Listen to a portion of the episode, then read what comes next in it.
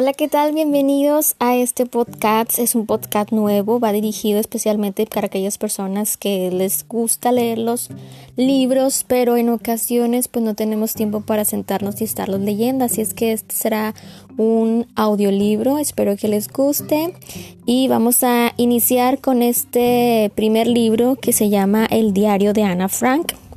Ana Frank, ¿han escuchado a, a esta chica. Bueno, pues vamos a hablar en este podcast de este libro. En parte se los voy a dar a conocer. Mi nombre es Ana Karen y me da mucho gusto compartir con ustedes este primer podcast. Espero que les guste muchísimo. Para iniciar les voy a dar a conocer la biografía de Ana Frank. Annelies Mary Frank nació en 1929 en Frankfurt, Alemania, en una familia judía. En 1933 los Frank huyeron a los Países Bajos porque Adolfo Hitler llegó al poder en Alemania y empezó a acosar a las personas de raza judía.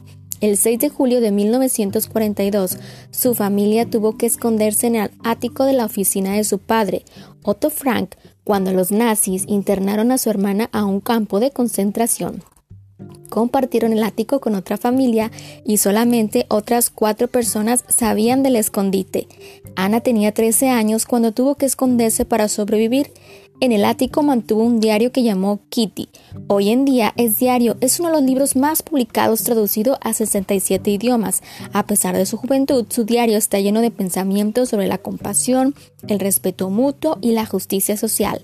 Su última entrada fue escrita el 1 de agosto de 1944 y tres días después la policía alemana los encontró y los envió a los campos de concentración.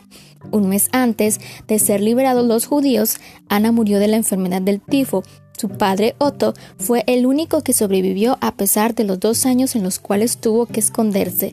Su esperanza, paz y tranquilidad aún tocan los corazones de las personas que leen su diario hoy.